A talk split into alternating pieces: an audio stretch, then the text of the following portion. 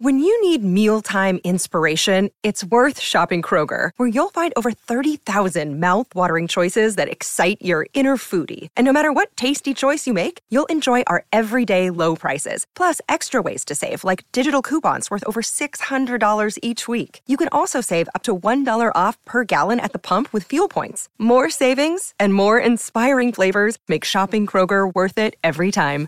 Kroger, fresh for everyone. Fuel restrictions apply.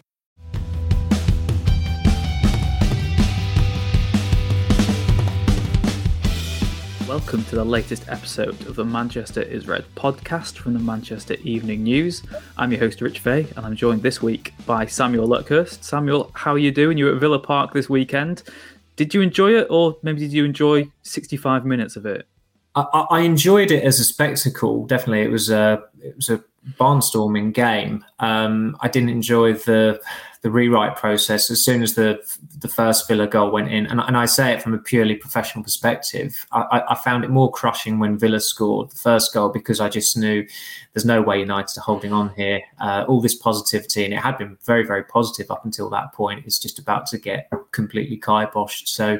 Um, great to be back there with the crowd present. Um, Ty, who's obviously absent today, had, had, a bit of an issue when he got there, and, real, and they told him that they didn't have a pass for him. But fortunately, he negotiated a breakthrough and, and got in to cover the game. So maybe, maybe United could hire him. Uh, it, was a, it was a pretty quick breakthrough, all things considered. So it wouldn't maybe wouldn't be a bad hire in that respect. Yeah, well, they love anyone who can get a result against the odds, don't they? And you never know what happens when, when that is the case. Um, before this gets onto probably another negative podcast and the mood becomes quite somber, should we reflect on what ironically was quite a good performance for about a half or so? It's about as convincing United have been under Ralf Rangnick that first half, and then by the end of it, I'll get the stats up in a minute, but I think Aston Villa completed the most passes they have against any team this season. They're the most, well, the highest XG, which I know is probably a controversial stat for you, Samuel, because it's just how many times you put the ball in the net, that matters. Meaningless. Um, yeah, meaningless stats. But in terms of meaningless stats, Villa ended it with their league the highest all season in so many areas. But United had actually played well before it all capitulated in the second half. Do you put that down to the tactical acumen of Rangnick, or is it down to the players themselves? Probably both. But as you said, that early goal, um, that it just transformed the the mood. It was it was completely different from what we've seen in recent weeks. Fernandes overall had his best performance since the Leeds game, probably at the start of the season. Uh, he was linking up very well in those uh, left left hand side combinations with Alex Telles and, and Anthony Elanga.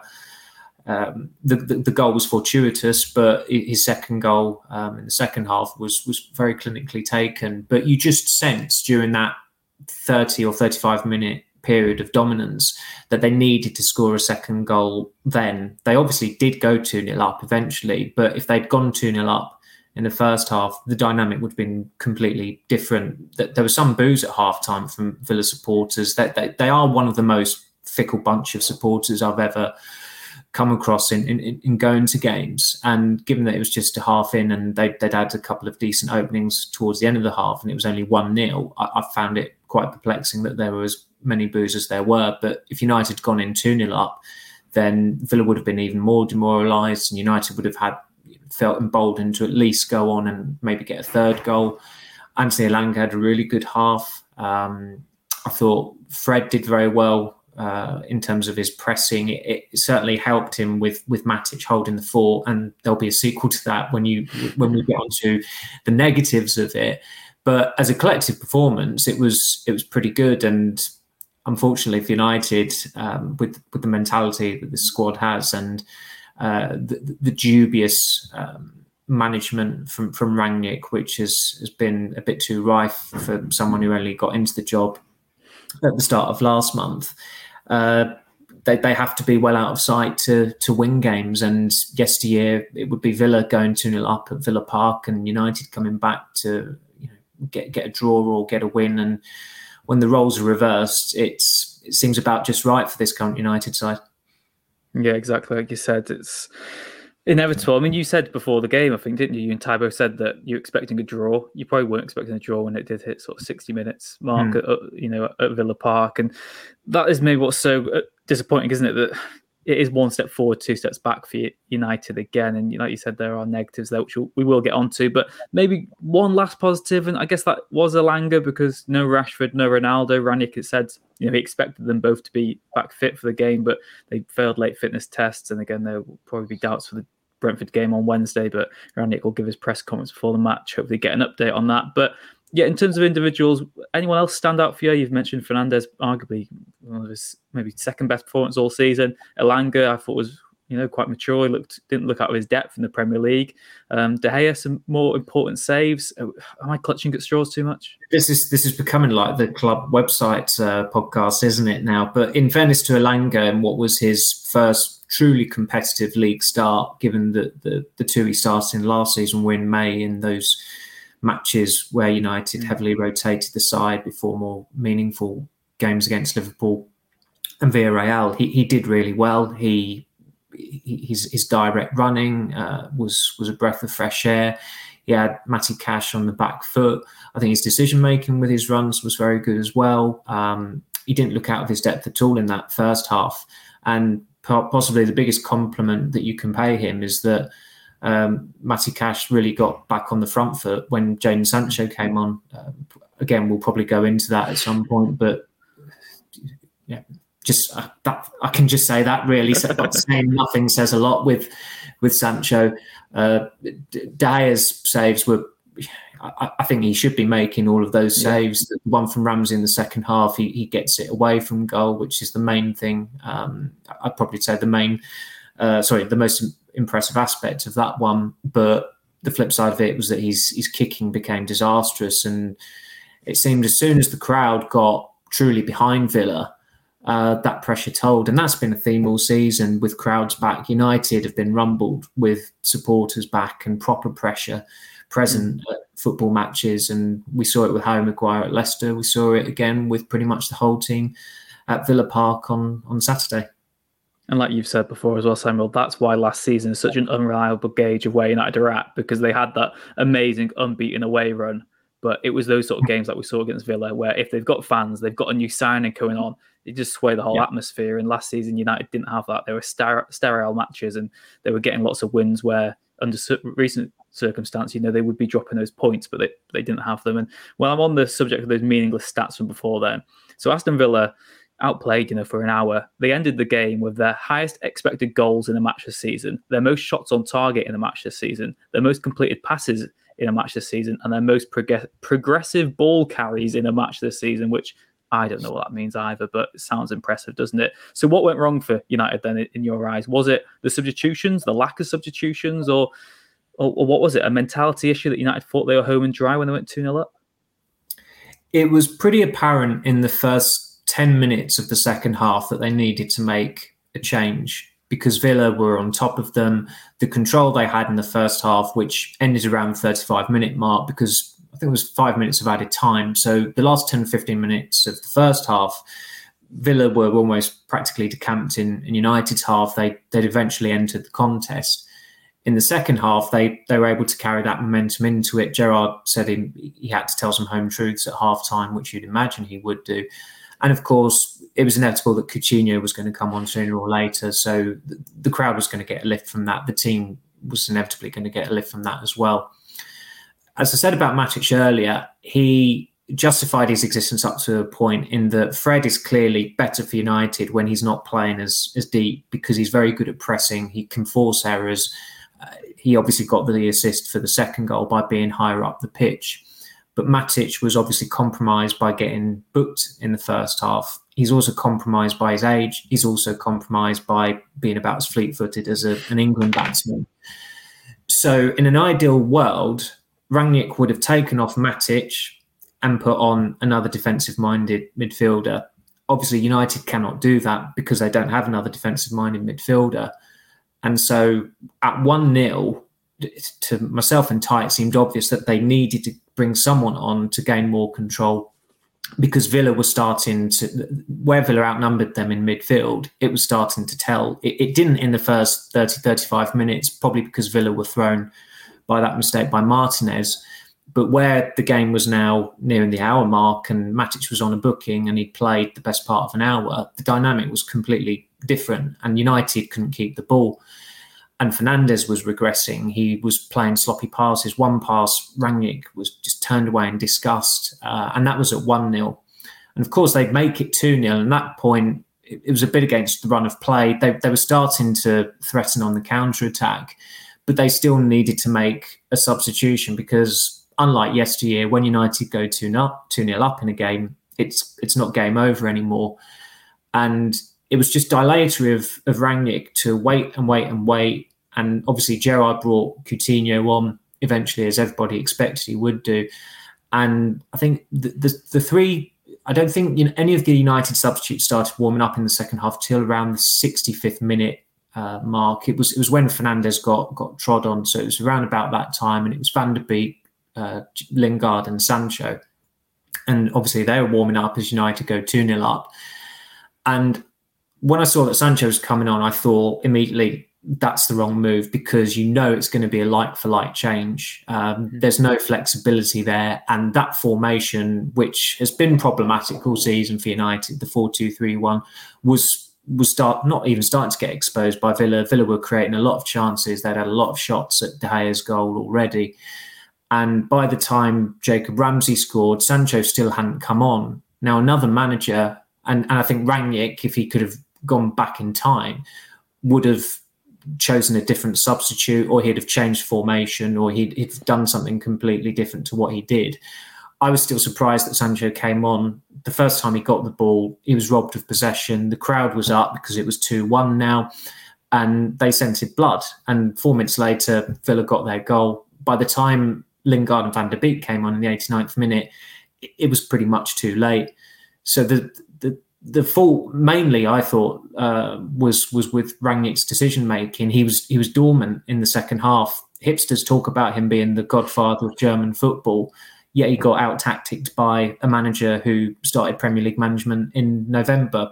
That that really shouldn't be happening if you have that that coaching cachet.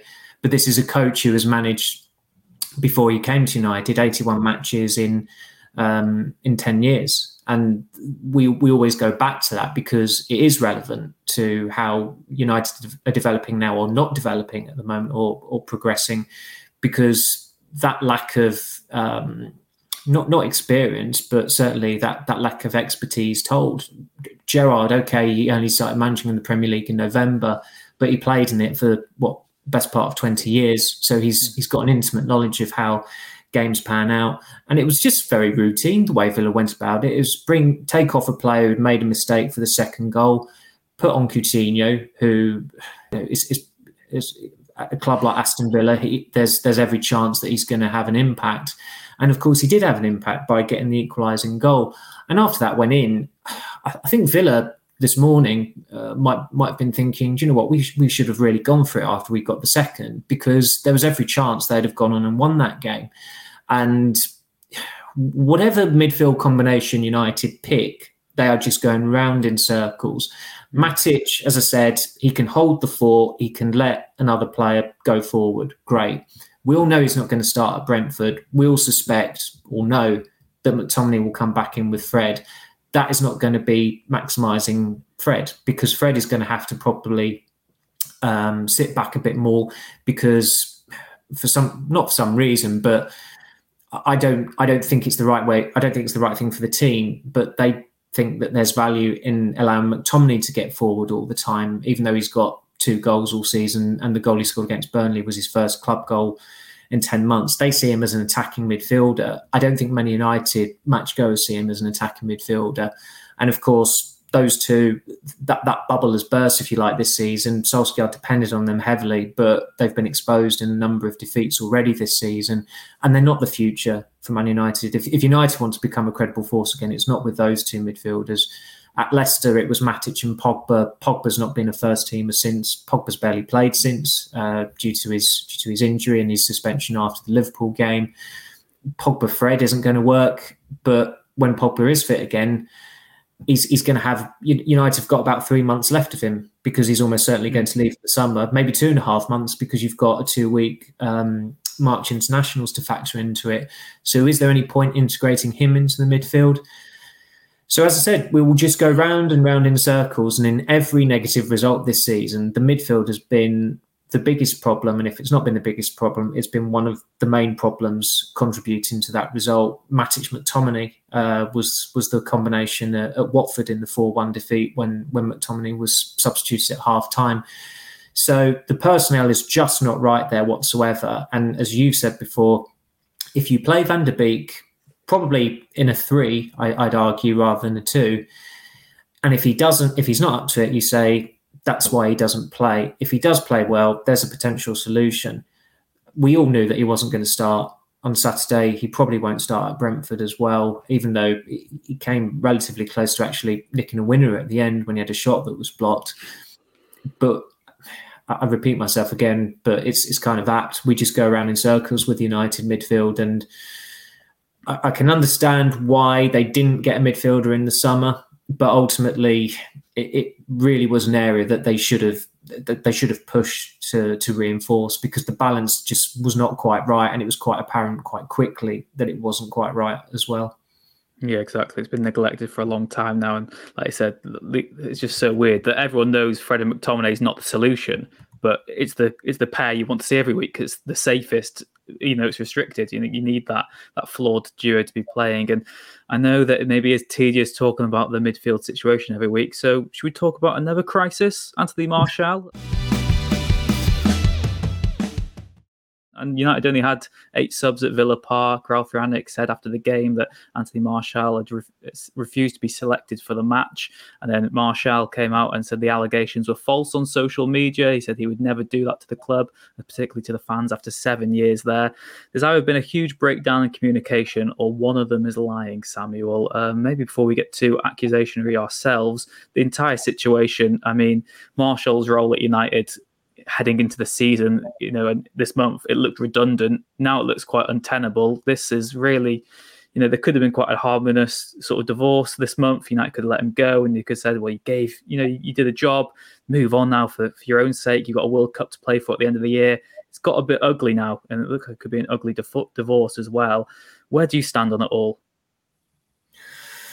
Well, where do you start? Um, in regards to the team sheet, it it hadn't even occurred to me about his absence being relevant um, because he's been an irrelevance for for so such a long time. He's he's just not been considered for selection because he wants to leave. But it was a relevant uh, question to raise, given that they only had eight substitutes and two of them were goalkeepers. I mean, Wan-Bissaka has been so poor recently that I didn't even give any consideration as to why he wasn't on the team sheet either. Obviously, Ronaldo and Rashford stand out. Uh, they, they, were conspicuous by their absences, but Wan-Bissaka and, and Martial just just weren't whatsoever. And really, United are paying the price of indulging Martial uh, four years ago when he, he wanted to leave. His agent said he wanted to leave. He said it in June 2018. You had the very fraught preseason tour uh, where Martial played in the first two games. He was given permission to go back to Paris to, to be present for the birth of his son. And then he went AWOL. He was expected back in Detroit for the fourth game. He didn't. Mourinho was unhappy. Martial got fined. I think in the post post Ferguson era, he's the only United player that that has been fined um, that that we know of anyway, to, uh, to, to say the least. And I think now the way it's heading, it's it's just a symptom of this if, if, there was a cultural reset that Solskjaer presided over, it was to it was to introduce player power because he was too soft with Martial, um, giving him the number nine shirt, thinking that he could be a centre forward. In fairness, Martial in 2019-20 had a really good season, an underrated season. There were some caveats along the way. He'd salvaged some pretty poor performances with a very key goal. I'm thinking of Chelsea away, City at home.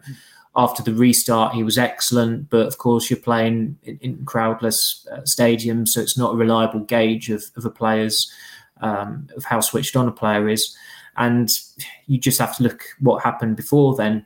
When competition arrived, he crumbled. When Ibrahimovic took the number nine off him, he was passive aggressive on social media, changing his imagery to pictures where uh, his the number nine was very apparent on the back of his shirt. When Sanchez came in, five months later, his agent is saying he wants to leave. when Cavani came in, it was to keep Martial on his toes. Cavani was very much seen by everyone as a backup striker. What ended up happening was that he trampled all over Martial's toes, and you, even that three-match ban Martial had after he got sent off against Tottenham was was kind of irrelevant there because by the time Cavani did score his first goal at Everton, Martial was his suspension had ended. He'd scored midweek against Basaksehir. He was very much seen as a as a first teamer at the time. Um, but with the presence of Cavani, he just seemed cowed by it. And then, of course, Ronaldo comes in the summer, and you think Martial's just not got any chance whatsoever of um, being a regular again at United. And you knew coming into this season, we all said it, we all wrote about it. His his United career was pretty much in jeopardy, and there was a very good chance that he'd be leaving this year uh, on loan or permanently. And in the four starts he's had, every time apart from maybe the well not maybe but apart from the league cup game where it's just mass rotation on the other occasions you've wondered why is Martial starting i think it was southampton away everton away and um, villarreal away so he's not had a home league start all season and even the goal he scored against Everton, he, he, came off injured in the second half, and it was a deflected goal. And you know, I, I know I'm nitpicking, but again, I, I, didn't see. I don't think many people saw much justification for starting him in in that game. And of course, it's not a surprise that he wants to leave. That's perfectly understandable. Um, I, I think sometimes it's sensible to take the player out of the firing line that they just trained, so you're protecting the asset so he doesn't get injured. Um, that's what everybody assumed was the case. Uh, I suspect that was the case, really, after Rangnick um, was approached by Martial and Martial echoed what his agent had said. They didn't go about it the right way, in that the agent came out and you know communicated the intention on Martial's behalf. Martial should have gone to Rangnick first and foremost. He didn't do that. Rangnick said he didn't do that either. So um, if, if we're if we're playing, you know, yeah. was it a fib? Was it the truth? um, when when Rangnick first addressed the issue, uh, first addressed the matter, he, was undeniably telling the truth because he then clarified in his next press conference that Martial had approached him after that game at Norwich and just echoed what his agent had said. And Rangnick, in, fa- in fairness, he has no reason to lie with what he said about Anthony Martial. Um, you know, there are two sides to a story. I get that, but when when he said that about Martial, I don't think I, I don't think anyone was surprised. I wasn't surprised uh, the way it's gone this season, and then I wasn't surprised that Martial did what he did on on Instagram. Now, as you said, there's either been a dreadful breakdown in communication, which is perfectly possible with the way uh, United are run as a football club and the way uh, they, they, communicate in general, be it through players, be it to us uh, in, in the press. Under Herrera a few years ago, uh, was informed of his contract extension by a letter through the post. Nobody thought to actually, you know, call him up or talk to him at the training ground about it. But with Martial, th- there have been too many red flags in the past in terms of um, issues there with the manager, uh, the, the, way that his contract uh, renewal was handled. I, I just that was a watershed moment in that they extend his contract on December 17th, I think it was, of 20, 2018. Hours later, his agent comes out and says he's pessimistic about a new deal altogether. The following day, Mourinho is sacked. 44 days later, Martial's agency uh, prematurely uh, announcing that he's he signed a new contract. So th- that that wasn't a true gauge of commitment. How could it have been within that short space of time? but United didn't care because they were starstruck. They they they sounded like one of Martial's fanboys on Twitter. They just thought that he, he could win the Ballon d'Or. This guy, he's he's one of these French wingers that seem to be all, all the rage. Uh, we've we've got to keep him, but his character was, um, you know, with Mourinho's assessment of his character, who's completely correct with it. And as Mourinho made the point to Ed Woodward at the time uh, in 2018, that summer, it was that his resale value was high. He had effectively two years left in his contract. He's got even longer now in his contract, but nobody can say objectively that his resale value is higher now than it was in 2018. And you know, he's he's come to kind of symbolise uh, the this very unsuccessful cultural reset that United introduced, uh, that Solskjaer, uh, in a very subservient way, allowed to continue. And he's not the only one, absolutely not. Pogba is obviously the one that springs to mind. There are other players who've been indulged to a lesser extent, Luke Shaw, Marcus Rashford. But if you're going to do that, the players have to back it up by being successful, and they've not been successful. Uh, we've also seen as well, Samuel, the traits of United that they are quite stubborn when it comes on to moving these sort of deadwood players. They demand fees that probably don't oh. reflect oh. them. They might on a spreadsheet they might reflect, you know, the a fee that they they've come up with, but sometimes you just got to bite the bullet and just for footballing reasons get rid of a player regardless. Um, in terms of Martial, you've already done a story. Uh, you did it last month saying you know Seville had made an approach, but United wanted half his wages paid and this was it six million pound loan fee as well um, included in that. Do you think United are almost pricing Martial out of a move this month, or do you think now after this weekend they've just got to get rid of him regardless and just have that clean break? They they have got to get rid of him regardless. I still don't think a permanent sale is in the offing this month. Uh, it just seems so unfeasible for so many reasons: the length of contract, the amount of money that United would um, would demand for Martial. Um, he's obviously his stock is low at the moment by virtue of a bad 16 months, uh, four starts this season, one goal this season. But he's he's still 26. There's there's a project there, a mini project that a coach somewhere out there would look at and think I can make him a world class player because he has got high ceiling. He might not have the mentality to do it, and he wouldn't be the first at United. There have been far worse players uh, to have come to the club and and, and flopped um, d- during the, the post Ferguson era. Memphis Depay springs to mind. Jadon Sancho at the moment is just be, just dreadful. Uh, whereas Martial has, has, shown glimpses during his United career that he has got a world class ceiling. He's clearly not got the mentality to be a true Man United player um, in, in, the guise of Man United players that, that fans think of that are going to bring the glory days back but he's not busted flush. He's, as I said, he only turned, I say only, he turned 26 last month. He's not as young as maybe some people think out there, but his, his career is eminently salvageable. And he was still getting picked for, um, uh, by Didier Deschamps last season, even though he yeah. probably didn't deserve to be picked. But if, if the relationship between him and Rangnick is that toxic, um, and it's clearly come to a head already, and we're only midway through the January transfer window, then they just have to accept that it's in the best interest to get rid of him. Now, maybe there are some in the dressing room who think Martial's been unfairly treated. Uh, it wouldn't surprise me because it's such a weak and fragile dressing room, but you've got to do what's best for the club. And this year needs to be the year that the player power era ends at United. Mm. Pogba's probably going to go. Martial's probably going to go. Um, a lot of senior players are going to go as well. Not that they've been troublemakers at all, but what I mean is you're clearing the decks. Uh, there are other players to sell who, um, you know, have, have, kicked off, some with good reason over a lack of playing time.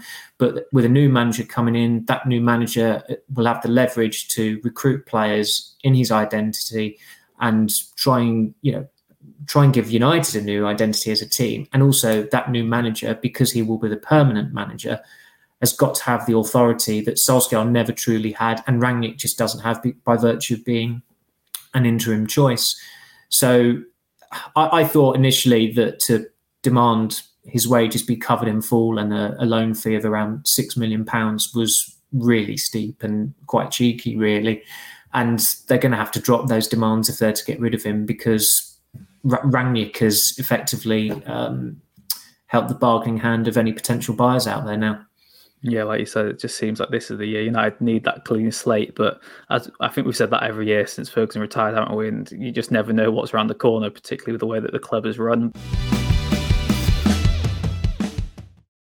In terms of the next permanent manager as well, Samuel, you've done that piece today on the MEN, which anyone listening to the podcast can go check out as well. And that's that United are working to try and have a, will identify who their next permanent manager will be before the end of the season, possibly even appoint them if, if that can be done. Like you said, that will be a huge helping hand ahead of the summer window as well, because you can make those decisions early on who the top targets are. You can identify who a new manager might maybe didn't see in their plans as well. So, what is the latest on United's search for a, a new permanent manager, Samuel? And who are the names amongst them as well that I know the fans love to hear? There's there's been an encouraging development in that the, the process is moving quicker than some at the club have have suggested recently. There's I'd hesitate to say there's a confidence uh, w- within the the club hierarchy hierarchy that they will appoint a new manager before the end of the season, but they're working towards that aim now, and it feels not not necessarily probable, but it's certainly possible. Um, whether they would announce it like City did with Pep Guardiola in 2016 is is unclear because the next the next manager is almost certainly currently employed by someone someone else. And that can be a bit of a minefield because that club might kick off. It, it might derail their progress in the season. But United are of the opinion that the sooner the better. Um, you go back to 2013 with the Moyes announcement. I think he was announced as manager on May the 9th. He didn't start work officially until July the 1st. And he literally did not do any work in between, even though the Premier League season ended mid May. He, kind of rather naively just decided to respect the fact that he was still, by virtue of his contracts, the Everton manager and wasn't doing due diligence on the squad. And then you had that absolute mess of the summer where it was like a supermarket sweeps trolley dash on the final day of the transfer window. Whereas in 2016, Mourinho was appointed in late May. That had been in the post for quite some time as well. He was very um, quick in and decisive in giving his targets to to Ed Woodward as well in terms of who he wanted to sign in the transfer window. So it, it makes infinite sense to have someone on board, uh, whether it's you know gentleman's agreement or a written contract that you, that they're not going to formally announce to, to, to supporters so they can do that forward planning because it, it, makes no sense to wait until late May, parachute a manager in, and effectively the transfer window is open. Then I know it's not officially, but you you you, you start work on it. United start work on the summer transfer window pretty much as soon as the previous one closes. So that manager has got to be on board with with targets that they've got lined up, rather than just saying, "Okay, I'll take him," because that can that can cause issues later down the line. Um, Van Gaal signed off on um, the signings of Herrera and Luke Shaw, but they had their difficult first seasons under him um, for for a number of reasons. Herrera was struggling to start for United. Uh, to get get a place in the team up until about February, I think and, and with Shaw there was there was some mitigation there, but I think it, that was on that pre-season tour that Van Gaal questioned Shaw's fitness and just said he wasn't up to speed for what what United needed, and he, therefore he, he then got a lot of injuries as well. So with that very fresh in the mind still with the United hierarchy, it makes sense headhunting or trying to get that manager in as soon as possible. I, I, don't think the manager will be parachuted midway through this season. I still fully expect Rangnick to see out the season as interim manager. Uh, I, I, suspect if they can get it done, it will be a Guardiola style situation where that manager is boxed off, done. He's coming in the summer. Uh, Chelsea did it with with Antonio Conte that year as well. Uh, so th- that's what they're working towards. But whether they are still able to to clinch or not remains to be seen the usual one, the usual names are still in in the frame. From what I've, I've been told, it's still Pochettino and Ten Hag who are the front runners.